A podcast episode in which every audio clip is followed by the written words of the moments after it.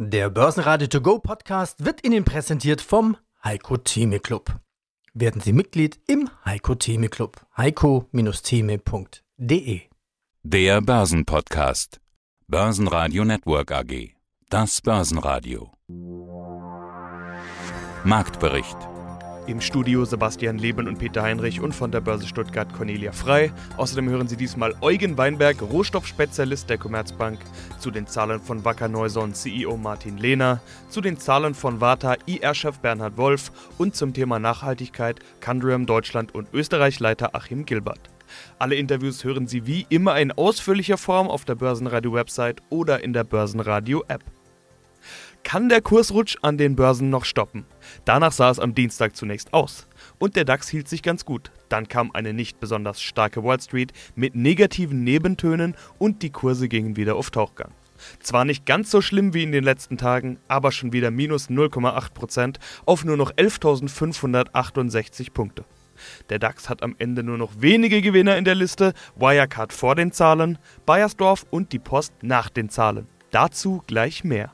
Hier ging es ja gestern nicht nur eben um diesen Handelskonflikt, sondern um eine Entwicklung am Devisenmarkt, die die Marktteilnehmer doch etwas irritiert oder besorgt hat. Denn wir blicken auf den japanischen Yuan und der hat eigentlich keine allzu großen Schwankungen in den letzten Monaten aufs Parkett gelegt. Da gibt es einen Referenzkurs, den die chinesische Zentralbank festlegt und da gibt es eine, eine kleine Spanne von plus oder minus zwei Prozent rund um diesen Referenzkurs. Große Ausschläge wurden also zuletzt nicht festgestellt, ganz anders aber am gestrigen Handelstag. Da ist der Yuan auf einmal deutlich zurückgegangen, das heißt im Gegenzug, dass der Dollar aufwertet. Und manche einer sagte schon, wenn wir den tiefsten Stand des UN seit 2008 auf einmal sehen, dann könnte es ja quasi ein Racheakt der Chinesen in Richtung USA sein, denn eben mit dieser Abwertung des UN wird es äh, für die Exportwirtschaft dort besser. Das heißt, das federt so ein bisschen äh, die Entwicklung äh, in China ab. Das tut der chinesischen Wirtschaft gut den Amerikanern wiederum eben nicht. Und dementsprechend fühlten sich die Amerikaner dann auch provoziert. Äh, von einer Währungsmanipulation war am Nachmittag die Rede. Eugen Weinberg, Rohstoffanalyst der Commerzbank. Ja, fast sechs Jahre lang düppelte der Goldpreis in einer engen Bandbreite von 200 Dollar vor sich hin. Mehrfach scheiterte daran, die Schwelle von 1370 Dollar zu überwinden. Ja, aber jetzt ist es schon so schön gestiegen. Ist es nicht fast schon zu spät, in Gold einzusteigen? Es kommt darauf an, mit welchem Ansatz, mit welchem Ansatz man in Gold investiert. Wenn man jetzt in Gold investiert, um kurz- oder mittelfristig Gewinne zu erzielen, das heißt also reell vom Goldpreisanstieg zu äh, profitieren, dann würde ich davon abraten. Denn Gold könnte zwar steigen, könnte aber auch fallen und da könnte man ja auch Geld verlieren. Also wenn man jetzt wirklich spekulieren möchte auf eine Goldpreisentwicklung, da könnte ich einem abraten, weil denn, Sie haben recht, tatsächlich ist der Goldmarkt aktuell schon ziemlich heiß. Aber wenn der Anleger in Gold ein, einen sicheren Hafen sieht, sieht und einen Ausgleich für das restliche Portfolio, also eine quasi Absicherung für das restliche Portfolio und darüber hinaus auch nochmal Kapitalschutz, dann ist Gold bei diesem Preis geeignet, vielleicht sogar noch eher als er vor einem Jahr geeignet war, bei einem günstigeren Preis, weil zu diesem Zeitpunkt, und deswegen waren die Preise auch niedriger, waren die Risiken auch nicht so hoch wie jetzt.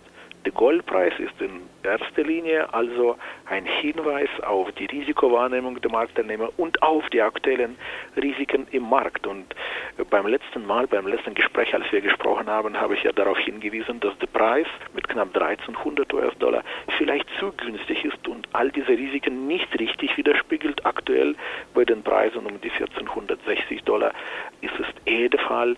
Da sind die Risiken eher eskompiert in den aktuellen Preisen, als es zuvor der Fall war. Also in Zeiten wirtschaftlicher Unruhe, Handelskrieg, Währungskrieg fühlen sich die Goldanleger also pudelwohl. Wie ist das bei Silber? Gilt dieser Anstieg auch für Silber? Silber ist ja ein Verbrauchsindustriemetall. Das heißt, wenn es der Wirtschaft schlechter gehen sollte, wäre der Bedarf ja an Silber auch vielleicht kleiner. Und zwar schwindet der Anteil von äh, Silberbedarf in der Industrie zugunsten der Anlagezwecke, aber noch macht tatsächlich die Industrie und die industriellen Verwendungen einen Großteil der Nachfrage aus. Und dementsprechend ist Silber aus meiner Sicht kein Anlagemetall, sondern in erster Linie ein Industriemetall.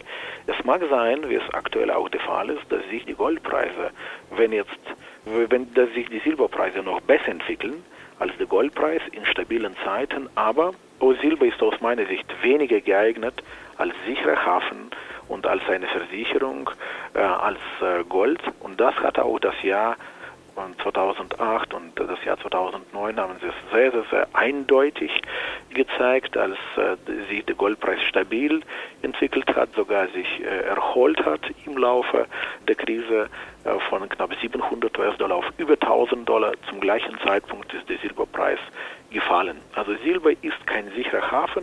Das mag eine sehr interessante Beimischung im Portfolio sein, aber erfüllt aus meiner Sicht lediglich den Zweck der Kapitalvermehrung und nicht des Kapitalschutzes. DAX-Werte haben Zahlen vorgelegt. Conny, klebst du eigentlich noch Briefmarken? Ich nicht, aber äh, meine Tochter ehrlich gesagt. Die ist mittlerweile im äh, Fieber, aber ansonsten, ja, muss man sagen, man verschickt nicht mehr so viel mit der Deutschen Post. Anders sieht es allerdings aus mit Blick auf die Pakete. Also das sieht man auch bei den Zahlen der Deutschen Post. Das heißt, der Bereich äh, Paket, der ist weiter angestiegen. Der Bereich Brief war rückläufig. Wenig verwunderlich. Wir bestellen alle viel im Internet.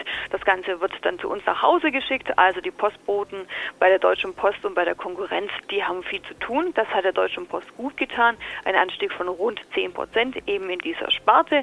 Anders sieht es bei den Briefen aus. Da ist das Ganze rückläufig. Aber es gibt noch ein weiteres Thema, das der Deutschen Post gut tut. Das ist die Portoerhöhung auf 80 Cent. Uns freut es natürlich nicht, aber die Deutsche Post ist da ganz äh, positiv gestimmt und hat dementsprechend auch die Prognosen angehoben. Und wem es richtig gut gefällt, das sind heute die Aktionäre. Die Aktie 5,5 Prozent vorne, also größter Gewinner Gewinner in der ersten Börsenliga. Ja, guten Tag, mein Name ist Martin Lehner. Ich bin CEO bei Wacker Neuson und darf Ihnen heute zu den Entwicklungen im ersten Halbjahr 2019 berichten.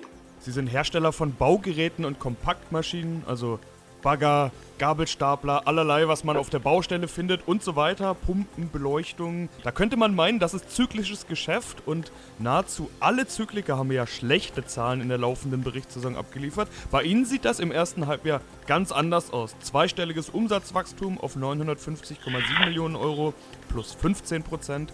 Umsatz- und Ergebnisprognose bestätigt. Auch das bei vielen anderen Firmen in diesen letzten Wochen keine Selbstverständlichkeit. Helena, warum läuft es bei Ihnen so gut?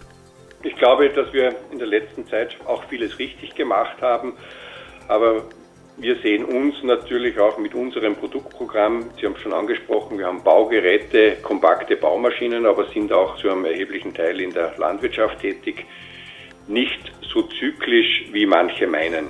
Wir haben nicht die Großgeräte, die im, im Infrastrukturbereich eingesetzt werden. Wir haben die kleinen Maschinen, äh, die Baugeräte und kompakten Baumaschinen, die vor allem dann eingesetzt werden, wenn es um Reparatur, wenn es um Wartung, wenn es um Instandhaltung geht. Und dieses Geschäft äh, ist sicherlich nicht so zyklisch wie die großen Infrastrukturmaßnahmen. Und wie ich schon angesprochen habe, wir sind jetzt mit gut 16 Prozent unseres Umsatzes machen wir auch im Landwirtschaftsbereich und auch hier haben wir in der Landwirtschaft immer einen etwas anderen Zyklus als in der Bauwirtschaft. Das ist einmal das eine, aber auf, das, auf der anderen Seite, glaube ich, schaffen wir es momentan auch ganz gut, uns unsere eigene Konjunktur zu schaffen, indem wir eben wirklich mit unseren Produkten unseren Kunden Vorteile bieten können. Und das schaffen wir offensichtlich momentan ganz gut. Und wir haben eine sehr, sehr hohe Nachfrage und ein sehr gutes Feedback zu unseren Produkten, die wir in den letzten paar Jahren und auch insbesondere auf der Bauma neu vorgestellt haben. Ja, und alle diese Neuentwicklungen geben uns Rückenwind und verhelfen uns zu diesem erfreulichen Wachstum von 15 Prozent im ersten Halbjahr. Und wenn wir schon bei den Zahlen sind, dann schauen wir natürlich auf die Zahlen von Bayersdorf. Hier ähnlich Positives mittlerweile zu vermelden.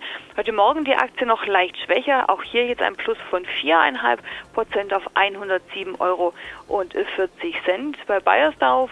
Da gab es auch Positives zu vermelden, aber auch ähm, Zahlen, die nicht ganz so gut geschmeckt haben. Die Erlöse, die sind zwar weiter angestiegen um knapp 5 Prozent im Halbjahr, allerdings doch ein Rückgang gegenüber den ersten drei Monaten. Da hatte man noch ein Plus von äh, 6 Prozent gesehen, jetzt eben auf sechs Monate gesehen ein äh, Plus von knapp 5 Prozent. Das bereinigte operative Ergebnis, das sogenannte EBIT, hat sich verbessert von 585 Millionen auf 593 Millionen Euro. Aber die entsprechende Marge, die ist gesunken wegen des laufenden Investitionsprogramms. Wie gesagt, die erste Reaktion war nicht so gut. Mittlerweile ist die Aktie ganz weit vorne. Bernhard Wolf, Leiter der Investor Relations von Warta AG. Viele Unternehmen senken gerade ihre Prognosen, es hagelt Gewinnwarnungen und die Stimmung ist nicht so gut. Viele Firmen haben nicht nur einmal gewarnt, sondern es folgen meist noch weitere Gewinnwarnungen und Prognoseanhebungen. Sie tun das genaue Gegenteil. Die Prognose wird angehoben und zwar schon zum zweiten Mal nach der Anhebung im Mai. Herr Wolf, haben Sie sich Anfang des Jahres verschätzt, waren vielleicht etwas zu vorsichtig oder läuft es jetzt in den vergangenen Monaten einfach so viel besser, dass Sie nochmal anheben müssen?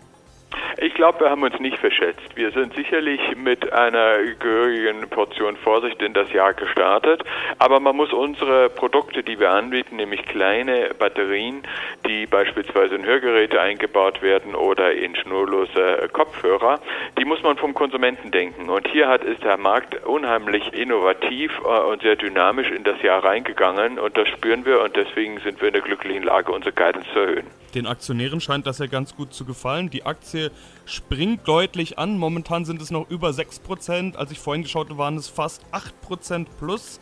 Fast 70 Euro. Momentan sind es ja ein kleines bisschen darunter. Sie hatten in den vergangenen Tagen diese 70 Euro schon allzeit hoch. Die Aktie hat sich in den vergangenen zwölf Monaten mehr als verdreifacht. Auch das kann wirklich beileibe nicht jeder von sich behaupten in diesen Zeiten. Sie als ER-Chef haben ja den direkten Kontakt zu den Investoren. Was gefällt denen denn so gut?